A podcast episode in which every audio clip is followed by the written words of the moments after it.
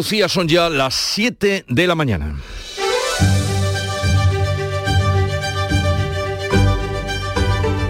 En Canal Sur Radio, La mañana de Andalucía con Jesús Vigorra.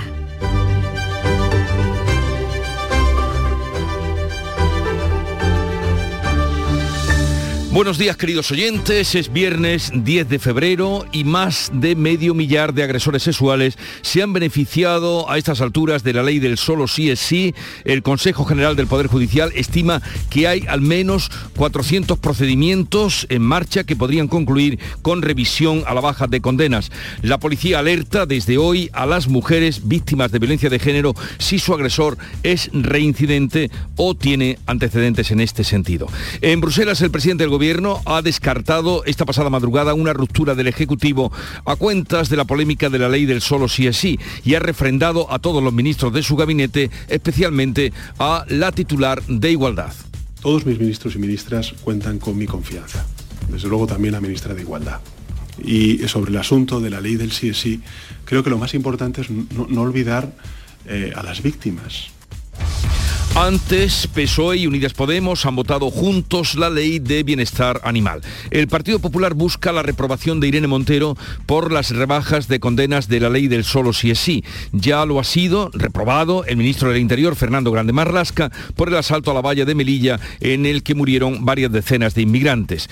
El Gobierno y la Junta han acordado la construcción de un millar de viviendas para alquiler social. Las promociones estarán terminadas para el verano de 2026. Además, el presidente de la Junta ha avanzado que Andalucía pondrá a disposición de las familias 6.000 viviendas con rentas moderadas durante los próximos años. 6.000 viviendas en alquiler a precio moderado. Necesitamos mucha oferta, necesitamos que muchos privados que tienen interés o que tienen vacías sus casas las pongan en el mercado también lo antes posible. ¿no? Turquía y Siria superan ya los 20.000 muertos por los terremotos. Las morgues están saturadas y escasean las bolsas de plástico incluso para guardar a los cadáveres. Nueve sanitarios del SAS participan en el primer contingente de ayuda humanitaria enviado por el gobierno. Ayuda internacional que con un enorme retraso también ha empezado ya a llegar a Siria, mientras que Erdogan ha dado muestras de dar por terminados los, las operaciones de rescate. En cuanto al tiempo, el temporal de viento azota Andalucía. Desde hoy y durante el fin de semana se esperan olas de hasta 5 metros en la costa malagueña que ya ha registrado daños en los chiringuitos de Fuengirola. Las conexiones marítimas se han suspendido en el estrecho y tendremos un viernes ventoso con rachas fuertes del este, muy fuertes en el litoral mediterráneo de Cádiz, Málaga, Granada y Almería. Viento también en la provincia de Sevilla. Y vamos a conocer ahora con detalle cómo será este viernes, cómo eh, despierta en cada una de las provincias de Andalucía. Cádiz, Javier Benítez. Muy buenos días Jesús, pues el viento como decías, el levante es el protagonista hoy, a esta hora tenemos cielos con nubes, el viento puede hoy soplar hasta con 100 kilómetros por hora de fuerza y atención también a los fenómenos costeros, se esperan olas de hasta 5 metros. En Campo de Gibraltar, Susana Torrejón. Mucho viento también, aviso naranja y esas rachas de hasta 100 kilómetros en el estrecho. El puerto de Tarifa está cerrado y también están canceladas las primeras salidas desde el puerto de Algeciras para Ceuta y Tánger. Tenemos 11 grados y una máxima prevista de 15. Jerez, Salva Gutiérrez. Buenos días, 11 grados a esta hora, llegaremos a los 16, también fuertes rachas de viento. De hecho, el ayuntamiento va a cerrar parques y jardines y cielos con nubes a esta hora. En Huelva, Sonia Vela. Cielos con algunas nubes, también vientos de componente este, con rachas fuertes en el litoral. Tenemos a esta hora 8 grados en la capital, la máxima para hoy será de 17 en Isla Cristina. Ya ven que el viento es la constante. Por Córdoba, ¿cómo viene el día, Miguel Vallecillo? Pues eh, con una máxima prevista de 16, de momento tenemos 6 en la capital y algunas nubes. En Sevilla, Pilar González. Tenemos nubes, también tenemos aquí viento. De hecho, en la Sierra Sur se está durante todo el día en aviso amarillo por este viento de levante. 18 grados de máxima se espera en Sevilla a esta hora 10. ¿Cómo amanece Málaga, María Ibáñez? Pues también con muchísimo viento, sobre todo en todo el litoral y en la comarca de Ronda, con avisos naranjas activados hasta esta medianoche. A esta hora en la capital, nubes y claros, 12 grados de temperatura máximas de 15. En Jaén, Alfonso Miranda, llega hasta ahí el viento del litoral. Es lo que te iba a decir, que mañana mañana para echarse piedras a los bolsillos por las fuertes rachas de viento que ya estamos notando. Han bajado las temperaturas, 6 grados en la capital, Por Granada, Laura Nieto, ¿cómo amanece? Pues con aviso amarillo en la costa, sobre todo. Habrá que estar muy pendientes por si se produce un nuevo destrozo en las playas a costa, a, a costa de este temporal. Bueno, tenemos dos grados y la máxima prevista es de 14. Bueno, la carretera ya se ha restaurado, se abre este fin de semana, que sube hacia Sierra Nevada. La carretera se abre este fin de semana, pero las obras no han terminado todavía. ¿Eh? O sea que el lunes volveremos a tener cortes intermitentes. Almería, María Jesús Recio. Un día también de viento, estamos también en aviso por parte de la EMED, precaución, 11 grados, bajan un poco las temperaturas, la máxima llegará a 15.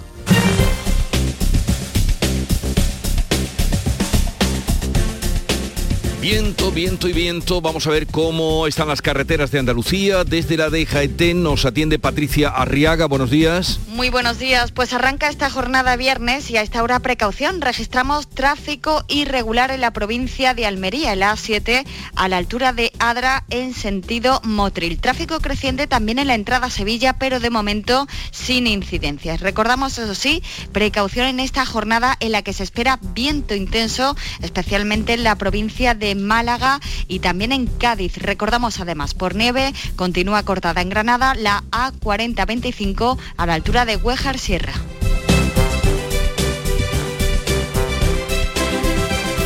Siete, seis minutos de la mañana sintonizan Canal Sur Radio. Con la formación profesional, el futuro es presente. Porque me da acceso a un trabajo de calidad. Ministerio de Educación y Formación Profesional, Gobierno de España. Las mañanas de los fines de semana son diferentes y especiales en Andalucía, porque en Canal Sur Radio te ofrecemos una radio llena de actualidad, muy cercana, divertida, en días de Andalucía, con Carmen Rodríguez Garzón. Te espero sábados y domingos a partir de las 8 de la mañana en Canal Sur. Más Andalucía, más Canal Sur Radio. En Canal Sur Radio, la mañana de Andalucía con Jesús Bigorra. Noticias. Tengan presente que arrecia el temporal de Levante en el estrecho. Lo acaban de escuchar de nuestros compañeros, lo ha hecho durante la madrugada y la previsión es que continúe todo el fin de semana. Meteorología ha activado avisos por fenómenos costeros en todo el litoral, excepto en Huelva. Manuel Pérez Alcázar. Se esperan olas de hasta 5 metros en todo el litoral de Cádiz, Málaga, Granada y Almería. El viento puede llegar a los 90 kilómetros por hora en Cádiz y en Málaga, que tienen aviso naranja durante todo el día. El 112 recomienda evitar los muros o tapias alejarse de cornisas y árboles. Hay que evitar además los trabajos en altura y los lugares cercanos a la costa, extremando la precaución al volante. Este jueves el temporal ha provocado los primeros daños en chiringuitos de Fuengirola, en Málaga. Un, de mar y se ha, roto. Todo lo que todos los exteriores lo ha roto. Las conexiones marítimas del estrecho se han suspendido este jueves por el temporal. Más de 500 agresores sexuales se han beneficiado ya de las rebajas que ha traído la aplicación de la ley del solo si es sí. El Consejo General del Poder Judicial recabará ahora los datos, más datos, porque teme que la cifra sea mucho mayor. Ana Giraldes. Su informe estima que hay al menos otros 4.000 procedimientos pendientes que podrían concluir con revisión a la baja de las condenas. El Poder Judicial va a solicitar a los tribunales superiores de justicia y a las audiencias provinciales las resoluciones dictadas por la ley del solo sí es sí porque no todos los órganos judiciales informaban de sus decisiones. El ministro de la Presidencia, Félix Bolaño, admite en Onda Cero que el dato será mucho mayor. Es verdad que hay órganos judiciales que los eh, entregan y los facilitan con más rapidez que otros y por tanto pues esos datos eh, pues parece que no están actualizados al día, digamos. Desde este viernes, la policía alertará a las mujeres víctimas de violencia de género si su agresor ha tenido antecedentes o ha agredido a otras mujeres. Paco Ramón. El 9% de los agresores responde a ese perfil y en adelante se podrá avisar a la mujer si consta antecedentes en los últimos cinco años. Se calcula que alrededor de 61.000 hombres han maltratado a dos o más mujeres. La policía tendrá que evaluar ahora si hay amenazas, celos exagerados o adicciones para avisar a las parejas de los maltratadores reincidentes. Hay casi 8.000 mujeres en situación de especial relevancia, de especial riesgo, que serán, van a ser informadas. Todos los datos en este sentido, desde la aplicación de la ley del solo si es sí, avivan la polémica entre los socios de gobierno por la intención del PSOE de reformar la ley. Desde Bruselas, esta madrugada, Pedro Sánchez ha salido al paso y ha rechazado cualquier ruptura de la coalición. Sánchez ha descartado cualquier asomo de esa ruptura, eh, pese a la alta tensión que existe con sus socios de Unidas Podemos. El presidente ha pedido disculpas a las víctimas por una situación no deseada, dicho, por esta eh, ley del solo si es sí, pero ha expresado su respaldo a la ministra de Igualdad, Irene Montero. Todos mis ministros y ministras cuentan con mi confianza. Desde luego también la ministra de Igualdad. Y sobre el asunto de la ley del sí es sí, creo que lo más importante es no, no olvidar eh, a las víctimas. Y tenemos que revisar aquella cuestión técnica que nos permita resolver lo que ha creado la alarma social, y es la rebaja de penas. Sánchez respalda a la ministra de Igualdad mientras Moncloa aparta de la negociación a la de Justicia, que ha hecho de escudo del presidente asumiendo toda responsabilidad. Será relevada por María Jesús Montero y Félix Bolaños. Irene Montero reconoce que no ha tenido contacto con Pilar Job, con la ministra de Justicia. En una entrevista ha pedido disculpas por primera vez por las consecuencias de la ley. Si como Estado tenemos que pedirle perdón a las víctimas, a las víctimas que lo necesiten, que, que sientan que eso puede ser parte de la reparación de su daño, por supuesto que lo haré. Pese a las tensiones, el PSOE espera que su reforma tenga respaldo en el Congreso. Desde el PP, Cuca Gamarra sigue ofreciendo sus votos para reformar la ley. No hemos recibido ninguna llamada ni tan siquiera ningún contacto para abordar esta, este tema. Ya está listo el protocolo ante agresiones y acoso sexual para la Gala de los Goya que se celebra mañana en Sevilla. La Academia del Cine trata de evitar episodios como los vividos recientemente en los premios Feroz. Bueno, en los premios Carmen del cine andaluz no pasó nada, donde se aplicó también ese, ese protocolo. En medio del pulso de la ley del solo sí es sí, Podemos ha tenido que ceder para sacar adelante su ley de bienestar animal en el Congreso. Los morados han aceptado la enmienda del PSOE que excluye a los perros de caza de esta norma. La ministra de Derechos Sociales asume la cesión para salvar la ley, con los votos también de Esquerra, de Bildu y de la CUP. Y más allá de esta polémica ley del solo sí es sí y la de la protección animal, el Senado ha aprobado también la ley trans, pero con el voto en contra de una senadora socialista. Por ello, el PSOE va a aplicar a la senadora Susana Moll el reglamento por romper la disciplina de voto, como ya ha hecho con la vicepresidenta del Gobierno, Carmen Calvo, a la que le impuso una multa la máxima de 600 euros por abstenerse y no votar a favor de la ley trans. El presidente de la Junta considera que las discrepancias que se están dando en el gobierno marcan un fin de ciclo y ha pedido adelanto de las elecciones. Juanma Moreno cree que el gobierno está partido en dos y carece de estabilidad para alcanzar acuerdos. Moreno pide a Pedro Sánchez que convoque ya las elecciones generales y no espere a diciembre. Desgraciadamente creo que ya la única solución que hay para, para dar estabilidad al país es unas elecciones, unas elecciones generales que permita que haya un gobierno estable, que haya un solo gobierno y no dos gobiernos y que de una vez por todas dejemos este espectáculo bochornoso que vivimos día a día que está afectando y va a afectar a la economía y por tanto a la evolución social y el empleo de España.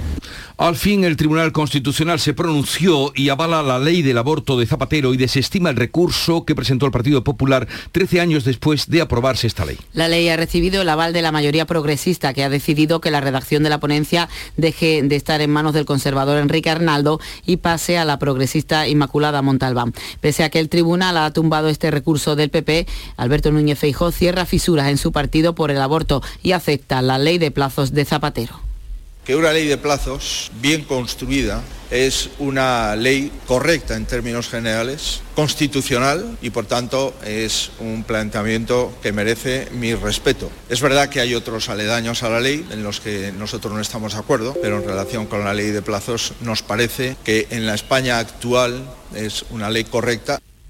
El Congreso aprueba la reprobación del ministro del Interior por la gestión del asalto a la valla de Melilla ocurrido el pasado mes de junio. El Partido Popular ha registrado una nueva propuesta para reprobar a la ministra Irene Montero. La tragedia de la valla de Melilla convierte a Grande Marlasca en el primer ministro del gobierno de Pedro Sánchez reprobado por el Parlamento. La iniciativa de los populares ha tenido el respaldo de Vox y Ciudadanos, pero también de algunos socios de investidura como Esquerra, Junts, el BNG, PNV y, Buldos, y Bildu perdón, se han abstenido. Por otro lado, el Partido Popular ha registrado otra proposición no de ley para reprobar a Irene Montero por las rebajas de las condenas que ha provocado la aplicación de la ley del solo sí es sí. El asesinato en Algeciras del sacristán de la parroquia de Nuestra Señora de la Palma por un presunto yihadista se ha situado como asunto principal de la sesión de control en el Parlamento de Andalucía. El portavoz de Vox, Manuel Gavira, decía que hay culturas incompatibles con la nuestra. El presidente Juanma Moreno le reprocha que relacione inmigración e inseguridad para conseguir, dice, votos. Pero ha sucedido algo que no había pasado en Europa. Y es que en Andalucía, hace unos días, un sacristán fue asesinado en Algeciras por un islamista yihadista. Yo no sé si ligar seguridad y migraciones les va a dar voto. No lo sé, sinceramente. Pero de lo que estoy seguro es que le quita credibilidad. Piense y reflexione sobre esta cuestión. Muchas gracias. Con el líder de la oposición, Juanma Moreno, ha defendido que su gobierno ha activado ya el 40% de los fondos europeos vinculados al plan de recuperación para el periodo 21-22. Juan Espadas le reprochaba falta de gestión. Y en el día a día se va comprobando, como le ha dicho la Cámara de Cuentas, que el gran problema de gestión que tiene el Gobierno de Andalucía es que usted no está siendo capaz de trasladar eso a la economía andaluza, al empleo y a la realidad de los andaluces. El informe se ha quedado claramente obsoleto. Andalucía tiene asignado 4.000 millones para ejecutar el 21-26 y ya ha activado el 40%. Adelante Andalucía ha pedido al presidente que garantice el derecho a la salud mental. Juanma Moreno ha anunciado que Andalucía extenderá este año unidades de salud mental infanto-juvenil a todas las provincias. El Gobierno y Junta acuerdan la construcción de ecoviviendas, viviendas sostenibles en Andalucía para alquiler social. Las promociones estarán terminadas antes de junio del 26 y su construcción generará casi 3.000 empleos. El presidente de la Junta ha anunciado que Andalucía pondrá a disposición de la familia hasta 6.000 viviendas de alquiler a precios moderados en los próximos años y también anima a los particulares a poner en el mercado sus casas vacías para ampliar la oferta de alquiler.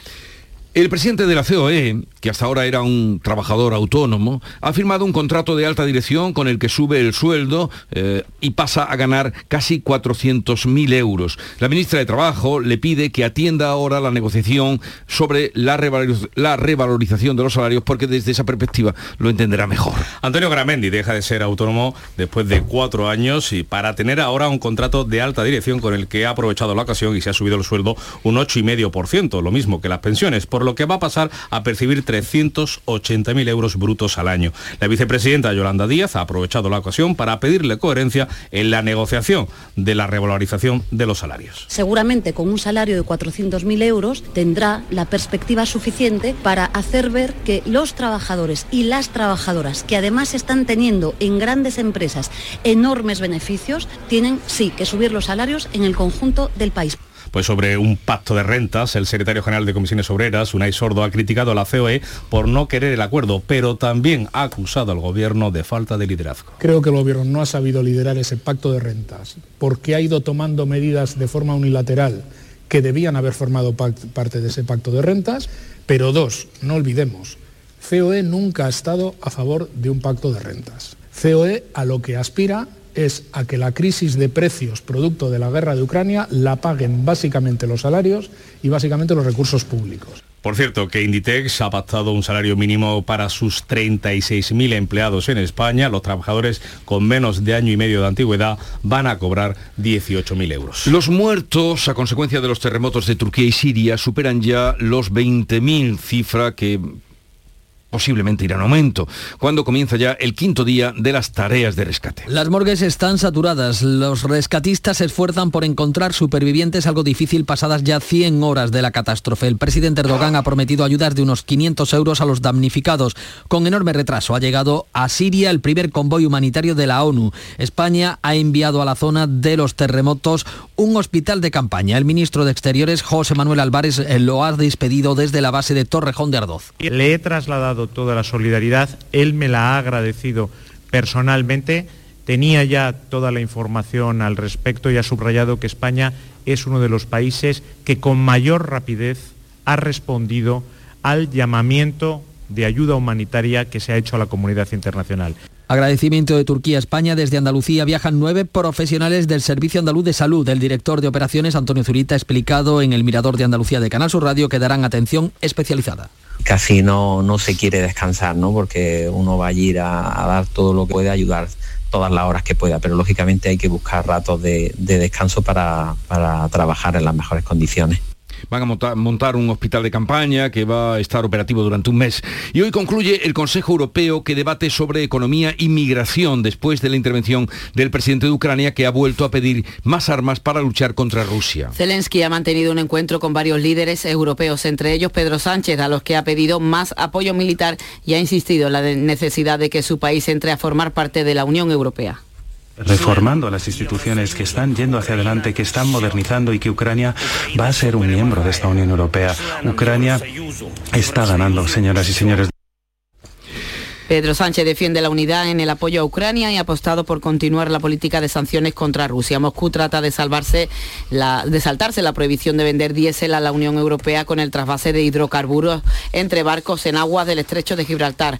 Capitanía Marítima de Ceuta ha advertido al menos de dos empresas dedicadas a estos servicios. Y también les contamos que los letrados de la Administración de Justicia cifran ya en más de 110.000 los juicios y vistas que se han suspendido en España después de tres semanas de huelga indefinida. De este asunto hablaremos después de las 8 de la mañana. Y hoy llega a Sevilla la actriz francesa Juliette Binoche, que mañana será homenajeada en la gala de los Goya. Binoche va a ser distinguida con el Goya Internacional. A la ceremonia, a la ceremonia asistirán 3.000 personas, entre ellas el presidente del gobierno, también el líder de la oposición y el presidente de la Junta de Andalucía. La mañana de Andalucía. El campo andaluz necesitaba un paso adelante. Por ello, hemos sembrado millones de datos, regados con inteligencia artificial para hacer posible... Siembra, la nueva plataforma colectiva por inteligencia artificial de asistencia a la planificación de cultivos para su comercialización. Toda la información para acertar y cultivar la solución más rentable. Junta de Andalucía.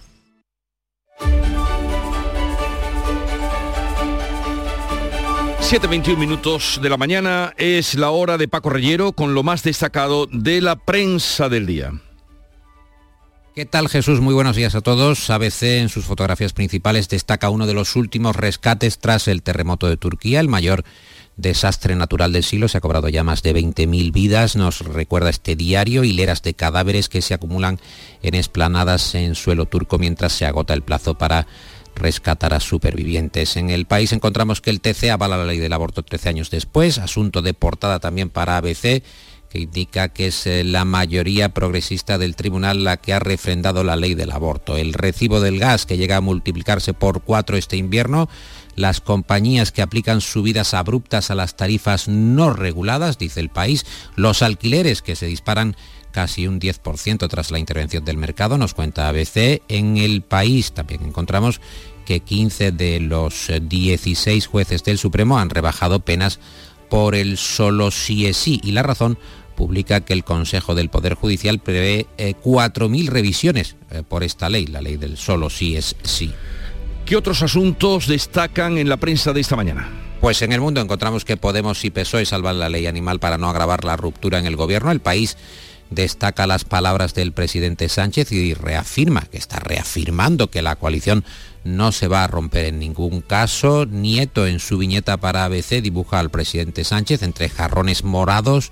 El jarrón de la ley del sí es sí ya está roto en el suelo y eh, trata de sostener Sánchez el jarrón morado de la ley trans mientras agarra el jarrón de la ley de bienestar animal. El español anota que la crisis PSOE-Podemos y el no de Sánchez al PP dan más peso a Esquerra y a Bildu en Moncloa y Vargas Llosa, que está en distintas fotos de portada, dice por ejemplo ABC, que consagra el español en el Templo de las Letras Francesas al ingresar en la Academia de Francia, donde, eh, por cierto, eh, vemos también en casi todos los diarios se encontró con el rey emérito y el diario digital El Español interpreta que esta ceremonia es el trampolín para que Juan Carlos vuelva a España. Sí, al ser preguntado, contestó con seguramente que nunca un adverbio ha tenido tanta eh, propagación. Y con respecto a la prensa andaluza, ¿qué nos puedes decir? Temas eh, muy variados, diversos en las distintas eh, cabeceras de las provincias de nuestra tierra, de Andalucía, Ideal de Granada, por ejemplo, Junta y Gobierno desbloquean los 292 pisos de la azulejera tras dos décadas de parón en Ideal de Almería, el gobierno que ratifica la llegada del AVE a Almería en 2026, faltan tres años sobre el AVE Almería, el gobierno que polemiza con la Junta de Andalucía. En Diario de Sevilla, el gobierno de España que encarga el estudio del tren de Santa Justa al aeropuerto, estudio que no va a estar eh, disponible hasta al menos 2025. Eso es lo que nos dice la cabecera del grupo Yolí en el diario de Cádiz, la huelga de los letrados que obliga a suspender 800 juicios en 10 días. Huelva Información, la Consejería de Salud de la Junta que garantiza las guardias en la unidad de Ictus onubense y edición en línea del Diario Sur de Málaga, el ingreso mínimo que también destapa la soledad. El 25% de los eh, beneficiarios de Málaga, uno de cada cuatro, viven solos. En cuanto a internacional, el país anota que Zelensky, el presidente ucraniano, pide en Bruselas armas para luchar por el modo de vida europeo y en el mundo reportaje destacado en portada con fotografía de los eh, brigadistas ucranianos en la frontera bielorrusa sobre el terreno. Este reportaje, dicen los brigadistas, estamos preparados para recibir a los rusos a tiros.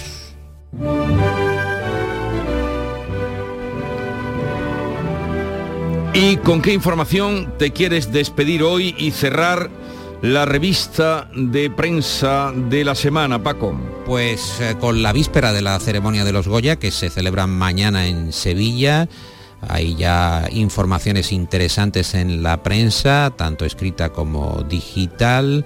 Es la edición que hace la número 37 y en el español encontramos un reportaje muy vistoso, muy glamuroso, muy colorista de algunos de los looks eh, más llamativos de los premios a lo largo de toda su historia. Es la apuesta social de estilo del cine en la alfombra roja. Por ejemplo, vemos en ese reportaje a Penélope Cruz vestida de Versace en el año 2010 y a otros nombres muy conocidos del cine español como Paz Vega, como Silvia Bascal o como Paula Echevarría. Habrá que echar un vistazo al reportaje del español y sobre todo estar atentos para saber qué deparan los Goya mañana en Sevilla. Buen fin de semana, Paco. Hasta la semana que viene. Y ahora a correr. Buenos días, Nuria Gaciño. ¿Qué tal? Muy buenas. No, no te estoy metiendo presión. Este, esta música me invita a correr. Sí, es verdad, hacer actividad, ¿no? De algún modo. Acción, acción. Bueno, vamos con el Cádiz y Granada que van a jugar esta noche. El Cádiz abre la jornada número 21 en primera, lo hace en casa a las 9 frente al Girona.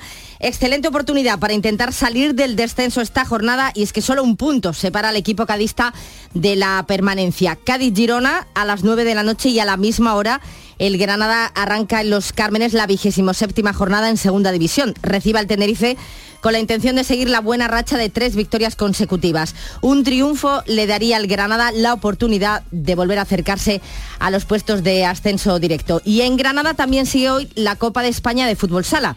Se disputan esta tarde los otros dos partidos de los cuartos de final. El Jaén Paraíso Interior se enfrenta al Mallorca Palma Futsal a las 8 y a las 6 menos cuarto se ven las caras el Cartagena y el Pozo Murcia. Ya están en las semifinales que se van a celebrar mañana. El Movistar Inter que goleó al Humantequera 0 a 6 y el Barcelona que se impuso al Viña al Balí por 3 a 2. Y el Betis sigue a la espera del comité de apelación. Un comité que ya debería haber emitido su decisión después de que el comité de competición haya sancionado al jugador del Betis, a Luis Felipe, con un partido de suspensión por esa expulsión que sufrió contra el Celta de Vigo.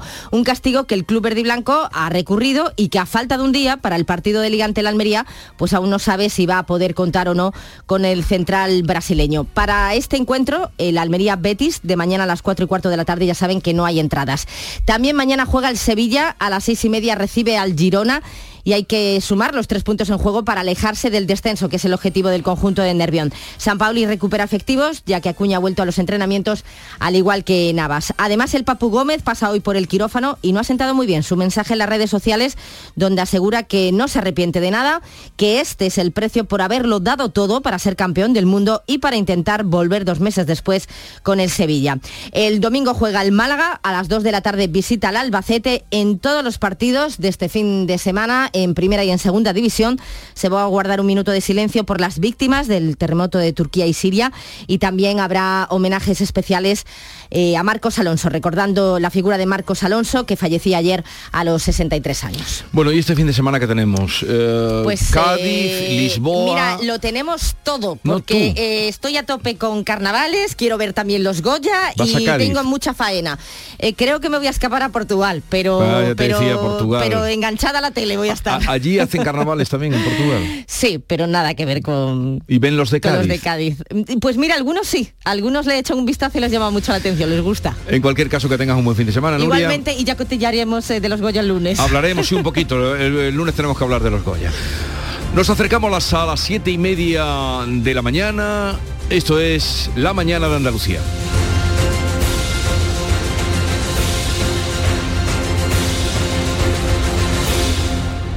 Canal Sur Radio, la radio de Andalucía.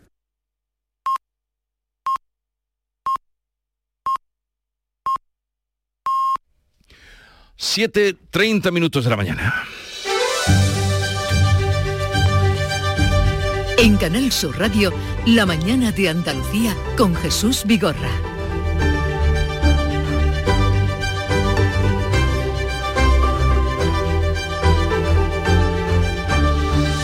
Y a esta hora con Ana Giraldez repasamos en titulares las noticias más destacadas que les estamos contando.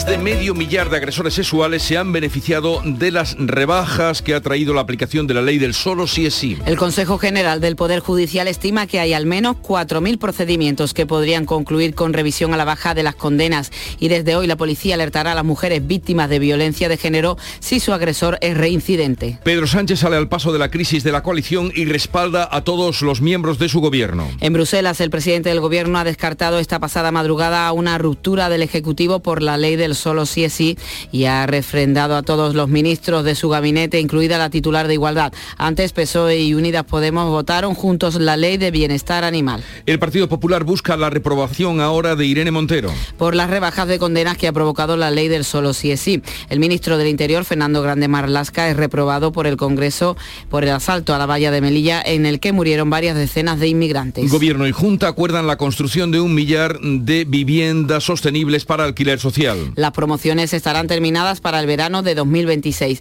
Su construcción generará casi 3.000 empleos. Además, el presidente de la Junta ha avanzado que Andalucía pondrá a disposición hasta 6.000 viviendas con rentas moderadas. Los muertos de Turquía y Siria por los terremotos superan ya los 20.000. Las morgues están saturadas y escasean las bolsas de plástico para guardar a los cadáveres. Nueve sanitarios del SAS participan en el primer contingente de ayuda humanitaria enviado por el Gobierno. Ayuda internacional que con un enorme retraso también ha empezado a llegar a Siria. El temporal de viento azota toda la costa andaluza. Desde hoy, durante el fin de semana, se esperan olas de hasta 5 metros en la costa malagueña, que ya ha registrado daños en los chiringuitos de Fuengirola. Las conexiones marítimas se han suspendido por el, en el estrecho. Se esperan bajadas de temperatura generalizada y lluvia también en estas provincias más azotadas por el temporal de viento. 7.32 minutos de la mañana. Enseguida vamos a las claves económicas del día.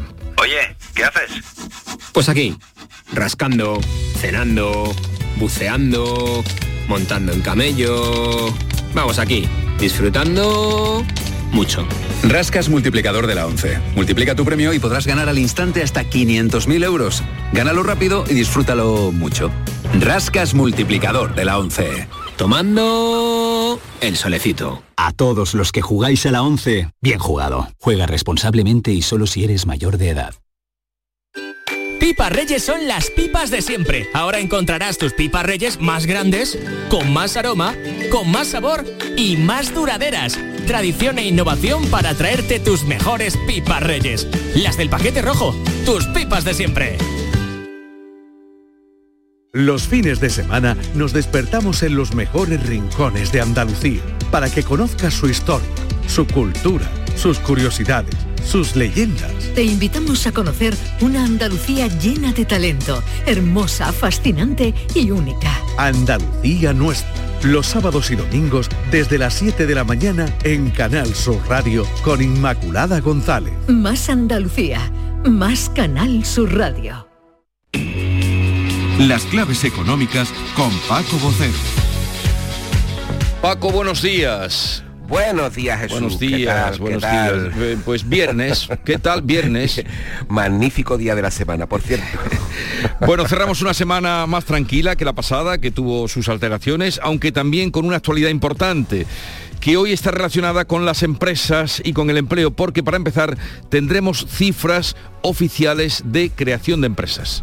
Así es Jesús, el INE publicará hoy los datos definitivos de sociedades mercantiles, su creación, ampliaciones de capital y los concursos de acreedores de 2022.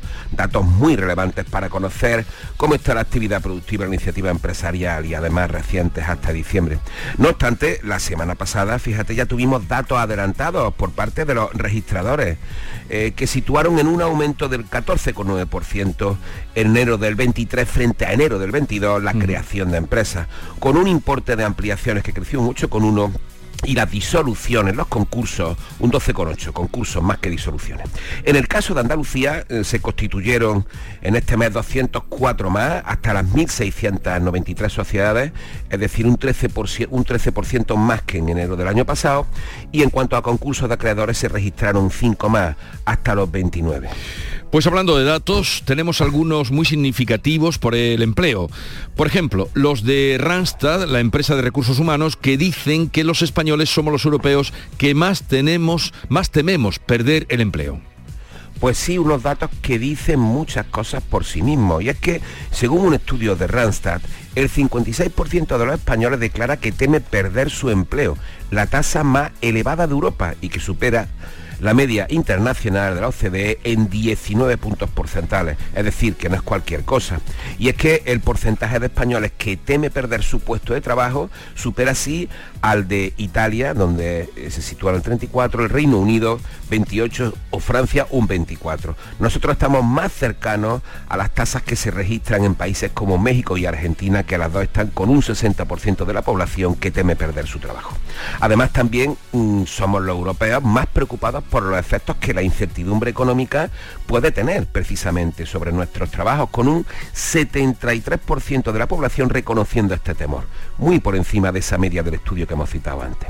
Y por otra parte, fíjate, solo el 43%, y esto es también otro dato muy relevante, se muestra optimista para obtener un empleo nuevo en caso de perder el actual, una tasa 7 puntos porcentuales inferior a esa media del 50. Como te decía, unos datos que dicen mucho por sí mismos. Sí, sí, sí que dicen mucho de nuestro mercado de trabajo y de sus posibilidades. Por cierto, hoy en el diario El Mundo hay un reportaje eh, sobre eh, el empleo, el paro, y dice Barbate y Pozuelo, las dos caras del paro en España.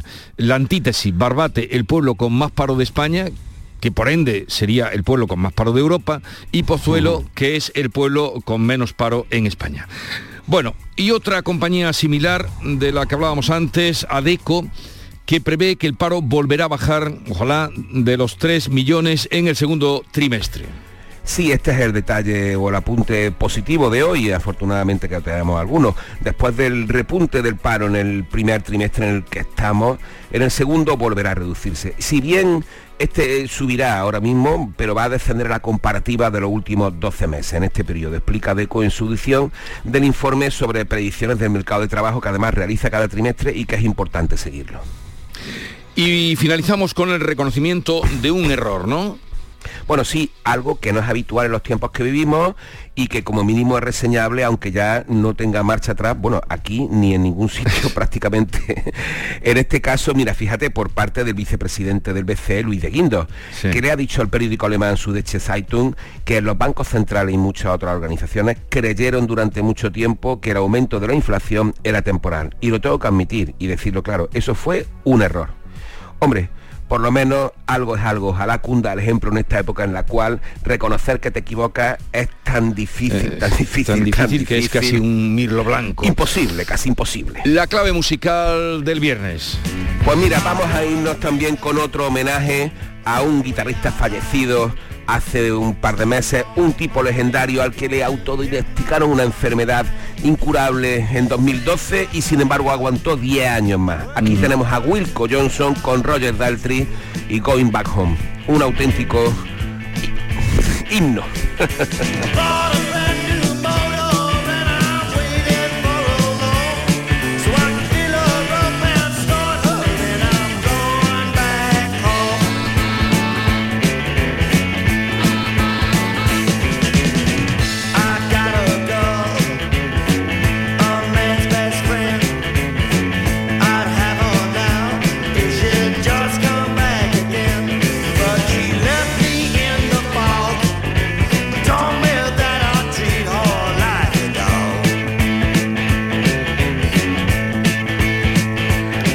Paco, excelente selección como siempre y buen fin de semana. Buen fin de semana. Hasta el lunes. Nuestros abuelos siempre han desempeñado un papel fundamental para nosotros. Construyeron la sociedad de bienestar que hoy disfrutamos. Nos transmitieron sus valores, sus costumbres, sus fiestas. Ahora más que nunca necesitan de nuestra atención y cuidados. Por ello, CaixaBank y la Asociación de Autores del Carnaval de Cádiz quieren premiar la copla carnavalesca que regale el mejor homenaje a nuestros mayores durante el concurso de agrupaciones del Carnaval de Cádiz. CaixaBank, mayores llenos de coplas. Este fin de semana volvemos a disfrutar de la radio contigo en Gente de Andalucía, con todo lo que nos ofrece nuestra tierra y con su gente. Déjate seducir por todo lo que tenemos y síguenos. Gente de Andalucía, con Pepe de Rosa. Este fin de semana desde las 11 de la mañana en Canal Sur Radio. Más Andalucía, más Canal Sur Radio.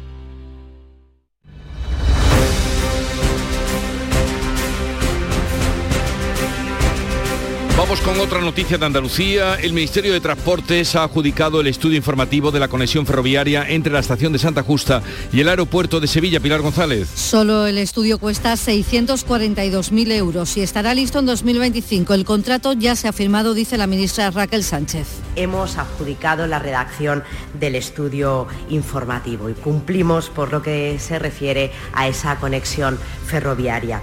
La Junta también ha encargado su estudio, que debe estar concluido antes del verano. Se lo ofrece al Gobierno para para ganar tiempo y además no perder dinero. Conectar la estación de trenes y el aeropuerto es una demanda histórica de todo el sector turístico. Nuevo enfrentamiento entre el Gobierno Central y la Junta de Andalucía cuenta del AVE en Almería.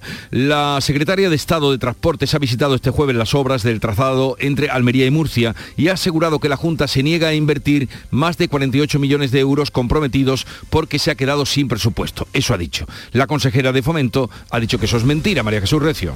El enfrentamiento es por las obras del soterramiento del tren en la capital. El Gobierno de España acusa al Ejecutivo andaluz de bloquear el desarrollo de la vía hasta Almería por no invertir esos 46 millones de euros comprometidos. Así lo expresaba la secretaria de Estado de Transportes Isabel Pardo de Vera. Ellos 48 millones en la Junta de Andalucía, pues que no tenían disponibilidad presupuestaria para este año porque toda la disponibilidad estaba pues en el metro de Sevilla, ¿no? La consejera de Fomento contestaba, Marifran Carazo. Parece que rechaza la aportación ni más ni menos de 45,8 millones de euros que hace el gobierno andaluz, que está dispuesto a aportar. En juego que la llegada del AVE sea en 2026. Bueno, ¿tú te crees que llegará en 2026? No. Rotundo. ojalá sí, pero. Está, ojalá no sí, sé. pero estamos en las mismas. Está muy complicado. Eh, María Jesús, eh, buen fin de semana. Gracias La- igualmente a todos. La empresa jiennense de carrocería Leader Kit ha patentado un nuevo sistema de alerones para vehículos de transporte pesado por carretera que disminuye un 4% el consumo de combustible. ¿Y esto cómo es, Alfonso Miranda? Pues mira, lo va a explicar Juan José Valenzuela, que es el responsable de investigación y desarrollo. Dice que los alerones se van a colocar en la parte trasera de la caja del camión. que está pensado de forma que mejora la aerodinámica del mismo y favorece el trabajo que debe realizar la cabeza tractora para tirar de esta carga, reduciendo por tanto la energía consumida que se traduce en combustible y igualmente las emisiones de gases de efecto invernadero emitidos a la atmósfera. Total, que nos convertimos en la Fórmula 1. Talento jiennense, Alfonso. Ya te digo, y además exportan eh, este tipo de productos a 60 países. Vamos con el carnaval de Cádiz que nos resume cada día Fernando Pérez eh, de lo que ocurrió la jornada anterior. Fernando, buenos días. Buenos días, a las 3 y 3 minutos de la madrugada finalizaba la cuarta función de cuartos, eh, jueves, metido ya en viernes, con nueve agrupaciones adultas y una de niños, infantil. Tuvimos dos coros, el coro al Andalus eh, y el coro Casa Remedios, los revoleados, el niño de Isabelita, pero nos vamos a quedar con una copla que cantaron las del Tacatá a Juan y Medio y a su labor que hace o que realiza en un programa histórico ya en esta casa en Canal Sur Televisión. Este será el mensaje que también les dejamos en esta mañana. Ya saben que a partir de las 8 y 25 de la tarde volvemos en el día de hoy viernes para contarles la penúltima jornada de cuartos. Mañana sábado sabremos quiénes pasan a semifinales. Les dejamos con las del Tacatá cantándole a Juan y Medio.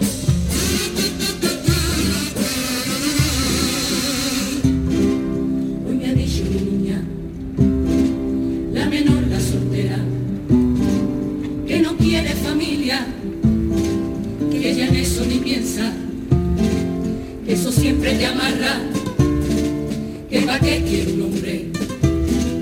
Si entro y salgo de casa sin dar explicaciones. Pero ella no conoce cuando cae la noche y me quedo encerrada. Me acuesto con mi pena y la casa gigante parece una cárcel. Yo cumplo condena con mi amiga soledad.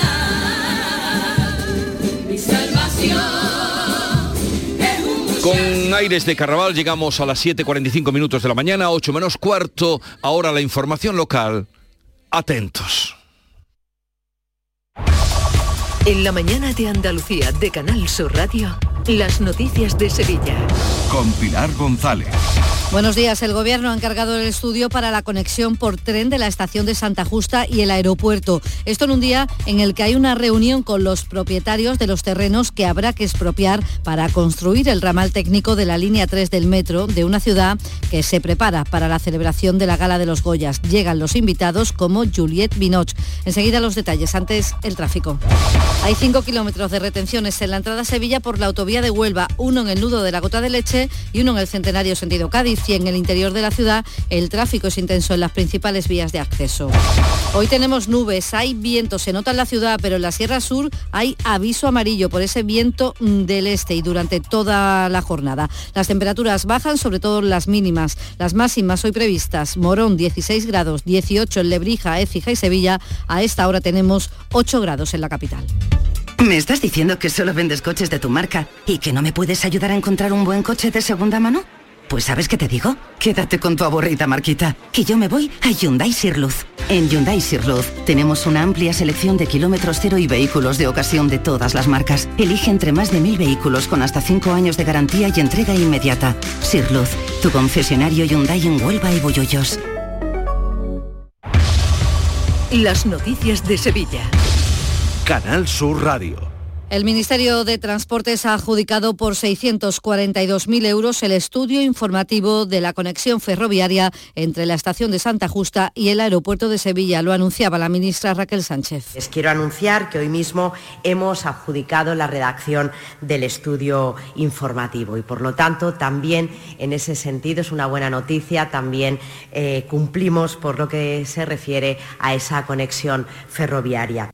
Lo anunciaba en un acto en el Palacio de San Telmo junto al presidente de la Junta de Andalucía, Juanma Moreno, que ha asegurado que la Junta también ha realizado un estudio informativo, estará antes, este verano estará concluido y por tanto se puede aprovechar. La Junta de Andalucía está terminando su estudio informativo para la conexión con Santa Justa y Aeropuerto que por supuesto queremos ponerla, como no puede ser de otra manera, a disposición del Ministerio, por si fuese, que creo que es interesante tenerla porque hemos hecho un, un esfuerzo económico importante. ¿no? La Delegación de Fomento de la Junta ha convocado hoy a propietarios de terrenos que van a ser expropiados para la construcción del ramal técnico del tramo norte de la línea 3 del metro. Ese ramal atravesará el futuro cauce del arroyo Tamarguillo y el arroyo Ranilla y tiene además un cruce en superficie. Las obras comenzarán el día 20 de este mes, como mantiene la consejera de Fomento Marifran Carazo la obra del ramal técnico, ese primer tramo que sacamos del proyecto precisamente para empezar cuanto antes.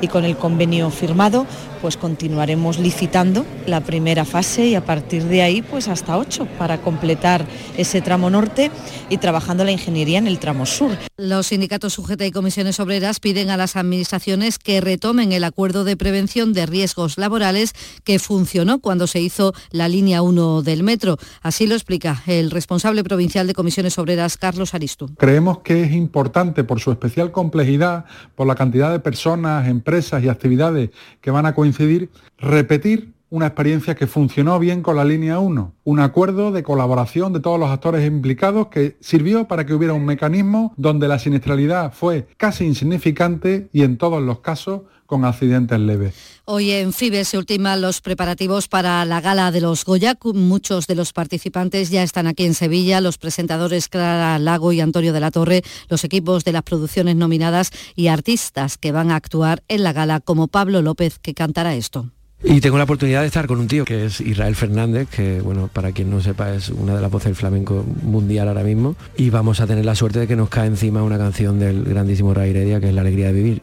Llega también Juliette Binot, que recibirá el Premio Internacional de los Goyas y esta tarde visitará el Alcázar. En la gala, 10 personas con síndrome de Down trabajarán como auxiliar de protocolo. Hoy van a hacer el ensayo general sobre el terreno. Recibirán a los invitados y los acompañarán por la alfombra roja al fotocol. Llevan días ensayando como Ángela Casanova y Paco España. Pues yo tengo que abrir la puerta para recibir a los actrices eh, yo estoy en el fotocall, tengo que acompañar a los famosos y tengo que decir buenas tardes, sí por la tarde, sí por la noche, buenas noches, señor o señora. La Academia del Cine además ha preparado un protocolo de actuación específico contra abusos sexuales en la gala y en este punto les contamos que la Fiscalía de Menores de Sevilla ha dejado en libertad con cargos a los tres menores detenidos en la ciudad como presuntos responsables de delitos de agresión sexual y robo con violencia a una menor de edad. Ocurrió esto en 2021. La denuncia se ha presentado ahora, las detenciones también y ahora han quedado en libertad con cargos. 7 y 50 minutos. ¿Piensas en comprar moto? Del 10 al 12 de febrero no te pierdas Moto Andalucía, el salón comercial de la motocicleta. Motocicletas y equipamiento con grandes ofertas. Ven a Moto Andalucía en el Estadio La Cartuja, tu mejor opción de compra. Entradas a la venta en motoandalucía.es.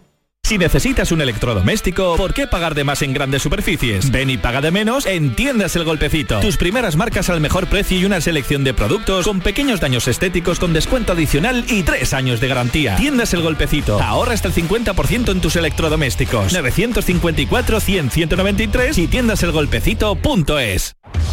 En Canal Sur Radio, las noticias de Sevilla. Emasesa va a invertir 24 millones de euros en contadores inteligentes con telelectura para renovar de aquí a 2025 todos los que hay en Sevilla y su área metropolitana. Ya se han instalado los primeros 20.000. Con ello, la empresa pública quiere desplegar esta estrategia para fomentar el ahorro de agua. El consejero delegado Jaime Palop ha asegurado que se va a hacer todo lo posible para evitar cortes en el suministro. Tendremos que llegar a acuerdos con los regantes que nos circundan, acuerdos por los cuales se les compre un agua, se les indemnice por los daños que puedan sufrir, pero desde luego el área metropolitana, el sector servicios, el turismo o la industria que tiene el área metropolitana es intocable la Agencia Espacial Española será una realidad en Sevilla antes del 30 de marzo, una vez que el Supremo ha rechazado el recurso que presentó Teruel contra esta decisión. El alcalde, Antonio Muñoz, ha asegurado que tiene el compromiso del Gobierno central y que solo falta definir el traslado a Sevilla de los funcionarios.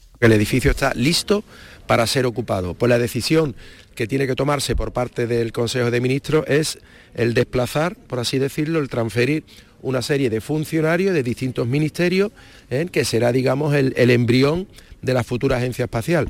El Consejo de Cofradías ha puesto en marcha la campaña solidaria Las Hermandades de Sevilla con Siria y Turquía para ayudar a estos dos países. Se pueden hacer donaciones de esta forma que cuenta el presidente del Consejo de Cofradías, Francisco Vélez. Hemos creado oh, dos cuentas, una a través de Vision y otra a través de una cuenta corriente, para uh, catalizar desde allí la ayuda que se vayan produciendo y nosotros a su vez a través de Caritas Diocesana pues la haremos llegar a, a Turquía. Deportes, Antonio Camaño, buenos días. Hola, ¿qué tal? Muy buenos días. Eh, gratas noticias en el entrenamiento del Sevilla, ya que en la última sesión ha entrenado Marcos Acuña, apagando así las alarmas que se encendieron el domingo cuando el lateral cayó lesionado en el partido ante el Barcelona. También ha vuelto a entrenar Lucas Ocampo, pero la otra gran noticia de la jornada ha sido el regreso de Jesús Navas. Así, pues se recupera a tres hombres importantes de cara al partido de este próximo fin de semana donde el Sevilla tiene una buena piedra de toque enfrentándose a un Mallorca que viene de ganar al Real Madrid. Y en el Betis muy pendiente a lo que decida el comité de apelación sobre la sanción de Luis Felipe. Recordemos que el jugador fue sancionado por el comité de competición a cumplir un partido después de su expulsión tarjeta roja en el encuentro ante el Celta de Vigo y ese enfrentamiento con Iago Aspas. Así que Pellegrini tiene que estar muy pendiente a lo que decida el comité en el día de hoy. Les contamos también que se ha presentado la plataforma cultural Cervantes es Cine para tratar de evitar el cierre del cine y que se mantenga como sala de cine, no con otro uso cultural. Están haciendo gestiones con los propietarios, la empresa gestora y el ayuntamiento. El portavoz de esta plataforma, Rafael Jurado, asegura que hay modelos a seguir en otras ciudades para que el Cervantes siga como cine. Es una sala que se abrió en 1950 y que se cerró con la pandemia. Desde las cooperativas de ciudadanos que son socios y hacen proyecciones a medida. Eso se hace en, Barcelona, por ejemplo, en Suncei o en Phenomena Experience, también en el Cine Embajadores de Madrid. Sevilla es una ciudad grande con tradición cinematográfica, ¿por qué no puede funcionar? Y hoy se inaugura la iglesia de Santa Clara, se abre al público, se abre al culto después de tres años de restauración en este estilo mudéjar y renacentista y además se expone en la Fundación Caja Sol el manto restaurado de la Virgen del Socorro de la Hermandad del Amor. Y hoy en el Cartuja Center, Fernando Costa empieza a cantar esto que oyen.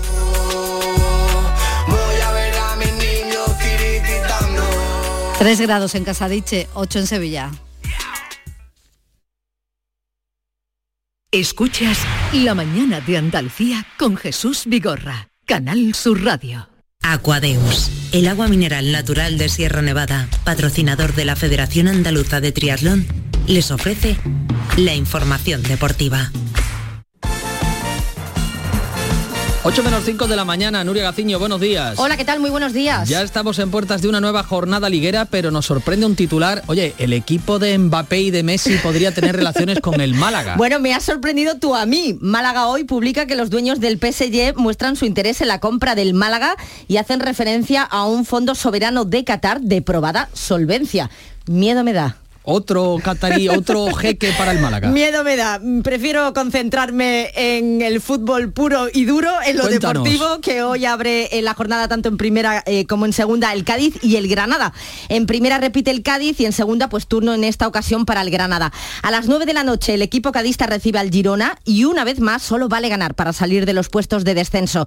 Ya saben que solo un punto separa al equipo cadista de la permanencia, una permanencia que para el técnico Sergio González pasa por los 40 puntos más o menos unos 40 puntos que habrá que conseguir ganando, sobre todo en casa. Yo creo que, es como una norma no escrita, ¿no? Al final tu salvación pasa por tus partidos en casa, por tus victorias en casa, por tus puntos en casa. Nosotros creo que en ese, en ese aspecto en casa eh, nos faltaba esa victoria que nos diera otra vez eh, ¿no? esa gasolina con la gente, esa energía con la gente que la tuvimos el día de Mallorca y otra vez tenemos la misma situación, ¿no? La misma situación que significa que tenemos que hacer todo lo mismo, ¿no? Y ojalá tengamos el mismo final pues para que la historia se repita, hasta cuatro refuerzos del mercado de invierno podrían estar en el 11 titular. Se espera buen ambiente en el nuevo Mirandilla a pesar de que algunos se empeñen en lo contrario. Prueba de ello es que el presidente de la Federación de Peñas Cadistas, Juan Antonio García Rodríguez, ha tenido que salir a desmentir los rumores que estaban circulando sobre una reunión tensa con el club. García Rodríguez aclara que sí es cierto que la reunión tuvo lugar, pero que en ningún momento se produjeron los desafortunados incidentes que algunas personas ajenas a la Federación de Peñas Cadistas están difundiendo. Cádiz Girón a las 9 de esta noche y a la misma hora el Granada juega también en su casa, en Los Cármenes, para abrir la vigésimo séptima jornada en segunda. Recibe al Tenerife un rival que preocupa bastante al entrenador Paco López un rival durísimo, que sí están en su, en su, mejor momento, que es un equipo que la temporada pasada jugó playoff, que estuvo a punto de ascender a primera división, que tienen la misma base, que tienen el mismo entrenador. Pues si ya decimos, solemos decir que cualquier partido en segunda división es un partido difícil, complicado. Mañana será el duelo andaluz Almería-Betis a las 4 y cuarto de la tarde, un duelo para el que ya no hay entradas y que va a ser especial para el ex técnico del Betis, Rubi. Y para mí la experiencia vivida en el Betis fue maravillosa. Es cierto que fue un año rarísimo con el parón del COVID, tres meses o dos meses y pico, que habíamos ganado al Madrid y se paró la liga. Eh, luego arrancamos y no tuvimos suerte con algún penalti fallado y algún partido así un poco raro en cuanto a decisiones arbitrales pero para mí fue una experiencia extraordinaria. Bajas importantes en ambos equipos, como venimos contando durante la semana, pero en el caso de Luis Felipe, el Betis sigue a la espera de saber la decisión del comité de apelación, que ya debería haberse pronunciado, teniendo en cuenta que el partido es mañana. Ya saben que competición sancionó al central brasileño con un partido de suspensión por su expulsión contra el Celta, por ese incidente con Aspas, un castigo que el club verde y blanco ha recurrido y que no sabe aún si apelación lo va a ratificar o no. Sobre el asunto Aspas le han preguntado a Joaquín. No, respecto a la acción del otro día, yo no soy nadie para decirle a ASPA cómo tiene que actuar. Yo creo que aquí cada uno ya, ya somos mayores para, para saber a lo que jugamos y lo que significa el fútbol. Y poco más que decir. Yo creo que es que al final, cuando esto es ajeno y no lo puedes controlar, no merece la pena. Joaquín, que ya es leyenda en el Betis y al que no le pesan los años. ni, ni miedo, ni vértigo, ni, ni nada por el estilo creo que sí esa responsabilidad como jugador longevo de que uno puede ser el espejo de muchos chavales que llegan o que están empezando. Entonces eso sí intento cuidarlo mucho. También mañana juega el Sevilla, a las seis y media recibe al Girona. Es obligatorio de nuevo sumar los tres puntos en juego para alejarse del, para alejarse del descenso. San Pauli seguramente recuperará efectivos. Hoy el Papu Gómez pasa por el quirófano y el, el domingo juega el Málaga a las 2 de la tarde visita al Albacete. Se va a guardar un minuto de silencio en todos los partidos por las víctimas del terremoto de Turquía y Siria. Aquadeus, ahora más cerca de ti, procedente del manantial Sierra Nevada, un agua excepcional en sabor, de mineralización débil que nace en tu región. Aquadeus Sierra Nevada es ideal para hidratar a toda la familia y no olvides tirar tu botella al contenedor amarillo. Aquadeus, fuente de vida, ahora también en Andalucía. Canal Sur Radio.